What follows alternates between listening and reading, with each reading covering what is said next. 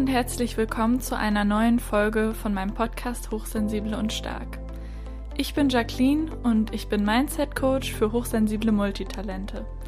Ich wünsche dir viel Spaß mit der Podcast-Folge. Hallo und willkommen zu einer neuen Podcast-Folge. Ich freue mich sehr, dass du eingeschaltet hast, vielleicht mit Video auf YouTube oder auf Spotify oder auf iTunes oder ganz woanders. Heute möchte ich über das Thema hochsensible Kinder sprechen, also Kinder und Jugendliche. Und zwar ähm, nochmal zu dem Thema, was ist überhaupt Hochsensibilität? Wie kann man das bei Kindern erkennen? Und was sind zum Beispiel auch besondere Herausforderungen und wie kann man gut damit umgehen? Am Anfang sage ich jetzt nochmal was allgemein zur Hochsensibilität.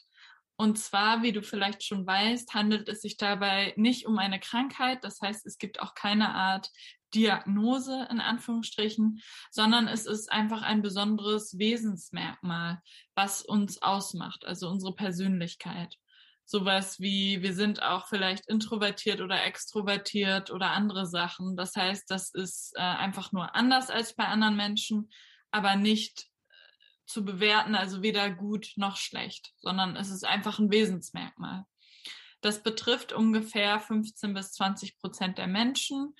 Ähm, und was bedeutet Hochsensibilität eigentlich? Es geht vor allem darum, dass wir ein, wenn wir hochsensibel sind, ein hochsensibles Nervensystem haben, das besonders empfindlich ist und Reize schon wahrnimmt, ähm, die vielleicht für nicht hochsensible Menschen noch unter so einer gewissen Schwelle liegen. Wenn wir zum Beispiel draußen Lärm haben oder eine andere Belastung, dann nehmen wir das vielleicht schon wahr und es ist schon äh, anstrengend für uns ähm, und das Nervensystem und andere Menschen, die nicht hochsensibel sind, bekommen das vielleicht gar nicht mit und es macht ihnen nichts aus. Bekannt geworden ist Hochsensibilität vor allem durch Elaine Aaron. Ähm, und ich werde jetzt und auch am Ende des, ähm, der Folge nochmal ein Buch von ihr empfehlen ähm, zum Thema hochsensible Kinder, was ich auch verlinke, was ich allen, die dieses Thema die dieses Thema interessiert, sehr ans Herz legen möchte, weil das ist relativ umfangreich und ich glaube, dass da alle Fragen beantwortet werden, ähm, für die so eine Podcast-Folge einfach zu kurz ist. Ähm, von den Menschen, die hochsensibel sind, sind 70 Prozent ungefähr introvertiert und 30 Prozent extrovertiert. Das heißt, es gibt auch Menschen, die ähm, zum Beispiel gerne unter anderen Menschen sind und dadurch Energie bekommen und trotzdem hochsensibel sind. Also das schließt sich nicht aus, extrovertiert zu sein und hochsensibel zu sein. Meist wird Hochsensibilität vererbt, aber ähm, wie viele Sachen, die jetzt so die Persönlichkeit betreffen, sind 50 Prozent ähm, so angeborene Temperamentunterschiede und 50 Prozent werden durch Erfahrungen und durch die Umwelt geprägt oder beeinflusst. Es gibt vier Indikatoren für Hochsensibilität. Und zwar ist das einmal Verarbeitungstiefe, Übererregbarkeit, ähm, damit ist das Nervensystem gemeint und wie leicht erregbar das ist oder übererregbar, emotionale Intensität und Sinnessensibilität. Mit Sinnessensibilität sind die unterschiedlichen Sinne gemeint, die wir haben, zum Beispiel schmecken, riechen, fühlen, sowohl haptisches Fühlen als auch Gefühle fühlen, also mitbekommen. Ähm, und das ist nicht bei allen hochsensiblen Menschen gleich ausgeprägt, sondern bei jeder Person sind es vielleicht ein oder zwei Sinne, die besonders sensibel sind. Ich gehe da jetzt nicht weiter drauf ein, weil es sonst einfach zu viel wird. Wichtig ist nochmal zu verstehen, das Nervensystem reagiert also bei dem gleichen Reiz beim Menschen unterschiedlich, je nachdem, ob die eben hochsensibel sind oder nicht. Das heißt, sowas wie eine schnelle Überreizung ist möglich und deswegen äh, kann es sein, dass man oft zu hören bekommt, dass man sehr sensibel ist, zu sensibel in Anführungsstrichen oder leicht erregbar oder so. Ähm, genau, und da gibt es einfach Unterschiede. Wie ist das dann bei Kindern? Mm, dafür möchte ich gerne ein paar Zitate aus dem Buch von Edeline Aaron jetzt mal benutzen. Das sind Sätze, die sie in Studien, die sie mit Eltern und Kindern durchgeführt hat, oft gehört hat. Also die Eltern haben berichtet, dass sie diese Sätze oft gehört haben. Zum Beispiel, also wenn das mein Kind wäre, würde es essen, was es vorgesetzt bekommt. Oder deine Tochter ist so still. Habt ihr schon daran gedacht, mit ihr zum Arzt zu gehen? Oder ähm, er ist so reif und klug für sein Alter, aber er scheint zu viel nachzudenken. Belastet es euch nicht, dass er nicht glücklicher und sorgloser ist?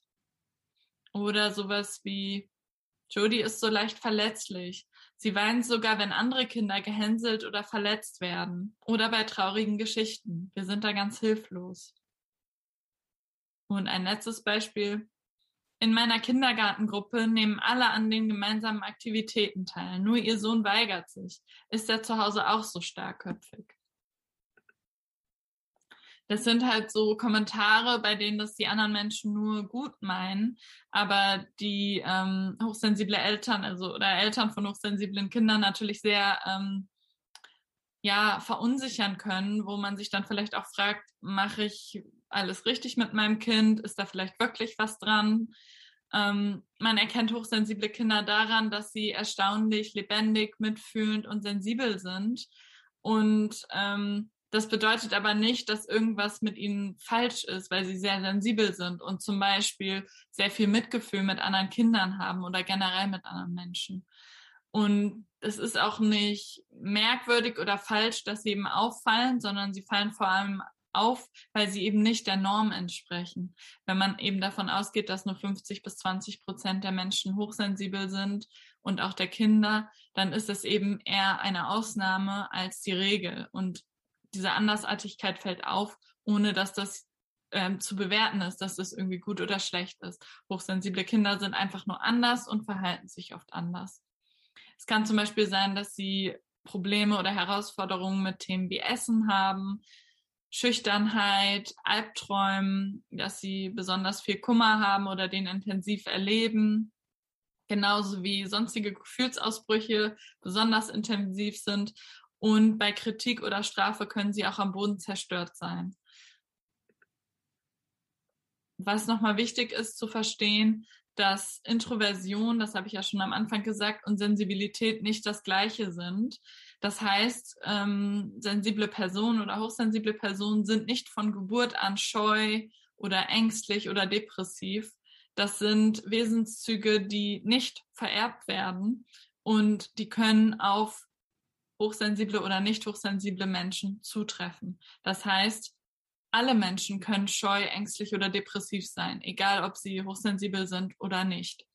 Es gibt natürlich bestimmte Situationen, ähm, dann möchte ich jetzt was dazu sagen, wie sich hochsensible Kinder fühlen. Normalerweise erkennt man sie gut daran oder wenn man sich in sie hineinversetzt, dann kann man sich vorstellen, dass sie sehr viele Einzelheiten wahrnehmen.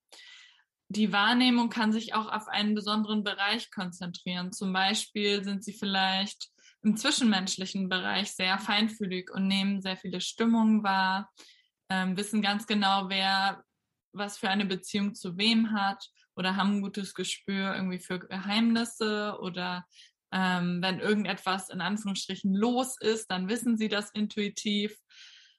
Es kann ähm, auch nicht nur Sachen betreffen, die Menschen betreffen, sondern auch sowas wie ein Bett wurde frisch bezogen, weil sie besonders ähm, ja diese Kleinigkeiten im Alltag sehr schnell bemerken ähm, und ja vielleicht auch einen ausgeprägten Geruchssinn haben und sofort merken, wenn etwas anders riecht. Ähm, diese Wahrnehmung kann sich aber auch auf einen ganz anderen Bereich konzentrieren, zum Beispiel auf die Natur. Das bedeutet, dann würden diese Kinder total viel vom Wetter mitbekommen, also ob da ein Wetterwechsel ist. Oder sie kennen sich sehr gut mit Tieren aus und können vielleicht gut auch mit Tieren auf eine Art und Weise kommunizieren. Oder sie kennen viele Eigenschaften von Pflanzen. Es kann aber auch sein, dass diese Wahrnehmung sich auf einen anderen speziellen Bereich konzentriert und zwar sowas wie Scharfsinn. Das heißt, sie haben vielleicht einen guten Sinn für Humor oder Ironie ähm, oder sind besonders wortgewandt für ihr Alter. Generell denken hochsensible Kinder oft viel über ihre Umwelt nach und sie beschäftigen oft sich, sie beschäftigen sich oft mit solchen Dingen wie sozialen Konflikten ähm, oder lösen gerne schwierige Logikrätsel oder haben Angst vor sowas wie, was wäre wenn? Was wäre, wenn meine Eltern sterben? Was wäre, wenn ähm, Corona nie mehr aufhört oder irgendwie solche Sachen. Ähm, wenn es viele neue Informationen gibt, dann brauchen sie manchmal viel Bedenkzeit und setzen sich intensiv, also lange und auch tiefgehend damit auseinander.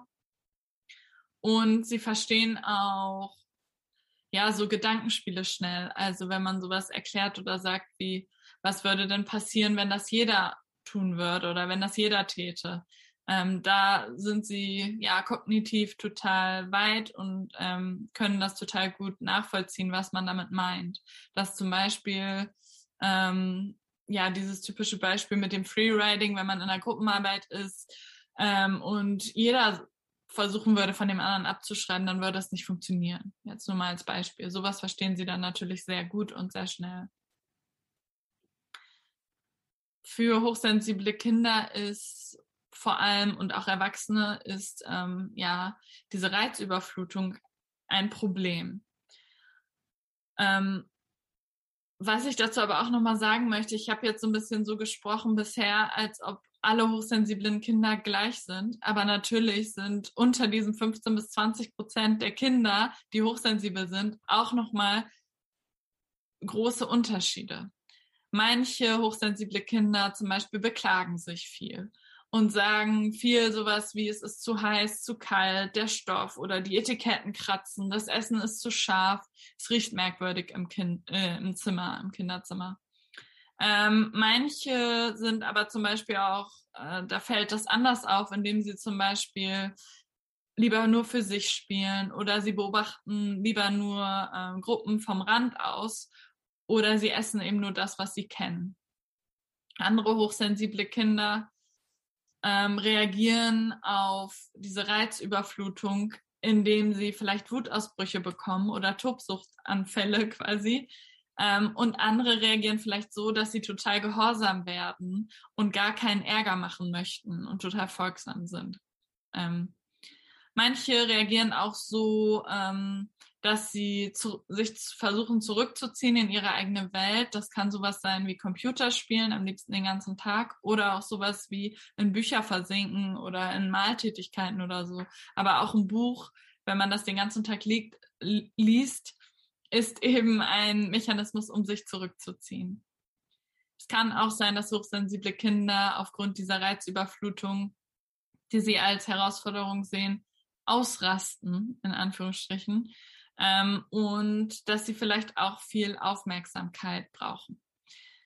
Elaine Aaron sagt dazu aber auch in ihrem Buch, ähm, dass sie nicht unbedingt ein Aufmerksamkeitsdefizitsyndrom haben, denn oft ist es so bei hochsensiblen Kindern, dass wenn sie nicht überreizt sind, sondern wenn es ihnen gut geht und sie nicht überfordert sind, und sie äh, klare Prioritäten setzen können, dass sie sich dann sehr gut konzentrieren können. Das heißt, sie haben kein Problem mit ihrer Aufmerksamkeit, sondern es erscheint manchmal so, weil sie vielleicht von der Fülle an Reizen überfordert sind oder weil sie einfach viel Aufmerksamkeit brauchen, um Sachen zu besprechen, Sachen zu verarbeiten und sie einfach sehr viele unterschiedliche Gefühle haben und die auch intensiv erleben. Manche hochsensiblen Kinder reagieren auf diese Reizüberflutung auch mit körperlichen Reaktionen. Zum Beispiel sowas wie Bauch- oder Kopfschmerzen, um halt einen Vorwand quasi auch zu haben, um sich auszuruhen. Das sind natürlich auch teilweise Zeichen vom Körper, dass es vielleicht zu viel war. Das kennen vielleicht auch Erwachsene. Ähm, und manche hochsensible Kinder sind auch tatsächlich ängstlich oder verzagt oder verzweifelt weil sie nicht so gut mit dieser Reizüberflutung umgehen können. Aber insgesamt kann man eben sagen, dass alle Kinder nochmal ganz unterschiedlich darauf reagieren. Mm. Dann würde ich jetzt gerne noch darauf eingehen, was häufige Herausforderungen bei der Erziehung sind. Ob hochsensible Kinder in Anführungsstrichen schwierig oder leicht erziehbar sind, ähm, dieser Betriff, Begriff Erziehung oder Bedürfnisorientierung oder wie man das macht, wird natürlich auch viel ähm, diskutiert, aber Helene Aaron spricht eben von Erziehung und ähm, ja, sieht das eben so. Also ob, ob das bei hochsensiblen Kindern eher einfacher oder herausfordernder ist, liegt an ihrem Temperament. Zum Beispiel, wie viel Durchhaltevermögen sie haben, wie flexibel sie sind, wie emotional sie sind. Auch daran, was sie für Vorbilder haben und wie ihre äh, Umgebung allgemein ist. Das heißt, da gibt es nochmal unterschiedliche Herausforderungen bei der Erziehung. Und ähm, es ist auch unterschiedlich, je nachdem, wie gut das Kind in die Familie passt. Wenn zum Beispiel beide Elternteile auch hochsensibel sind, dann verstehen die das vielleicht sehr gut. Aber wenn vielleicht noch zwei andere Geschwister da sind, die nicht hochsensibel sind, dann kann das eher eine Herausforderung sein. Ähm, oder auch mit der größeren Familie, also Tanten, Onkel und so weiter, wie da mit dem Thema Sensibilität umgegangen wird. Das alles spielt natürlich auch eine Rolle generell ist es so, dass der Kontakt natürlich mit hochsensiblen Kindern auch super viel Freude bringen kann und viele in Anführungsstrichen Vorteile hat. Ich würde jetzt aber gerne nochmal ähm, darauf eingehen, was Herausforderungen sind und wie Eltern oder andere Personen laut Elin Aaron gut damit umgehen können, um die Kinder dabei zu begleiten. Ich gehe dabei jetzt erstmal nur auf grundsätzliche Sachen ein und ähm, die spezielleren Sachen, die könnt ihr dann, wie gesagt, gerne in dem Buch von Elaine Aaron nachlesen, weil es ist sehr, sehr dick und das wird einfach hier den Rahmen sprengen. Ganz generell ist es, glaube ich, für Menschen, die erwachsen sind und hochsensibel sind, auch für ihren eigenen Weg total wichtig, sich so zu akzeptieren, wie sie sind ähm, und Hochsensibilität weder als Fehler oder Problem anzusehen, noch als super tolle Gabe und Superpower, es bringt Vorteile mit sich, aber auch Nachteile und ist eben Wesensmerkmal. Aber wichtig ist anzuerkennen, dass man so ist, wie man ist. Und das gilt eben auch für Kinder. Also es ist total wichtig, das Wesen des Kindes zu akzeptieren und auf die Eigenarten, sage ich jetzt mal, einzugehen.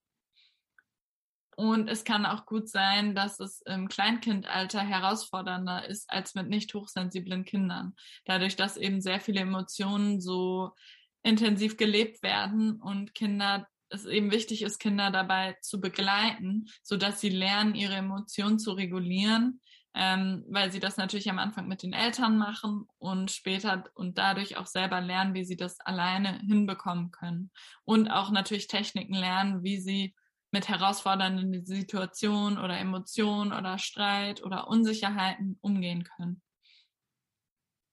Wichtig ist auch für hochsensible Kinder, dass sie das Gefühl haben, dass sie ihre Gefühle eben jederzeit ausdrücken dürfen und darüber reden können, egal ob es dabei um Angst oder Wut oder Überforderung oder Aufgeregtheit geht. Und Genau, das habe ich eben schon gesagt. Es ist dabei wichtig, dass sie eben lernen oder dass die Eltern ihnen beibringen, wie sie damit umgehen können.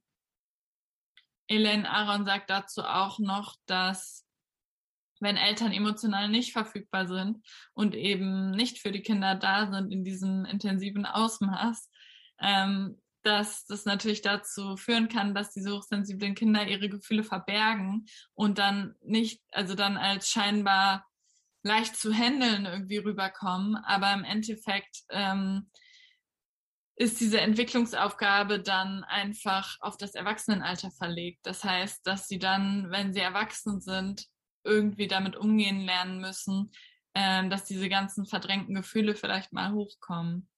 Und ja, die waren dann halt für die Eltern quasi keine, in Anführungsstrichen, schwierigen Kinder. Aber das ist halt eigentlich auch keine Lösung.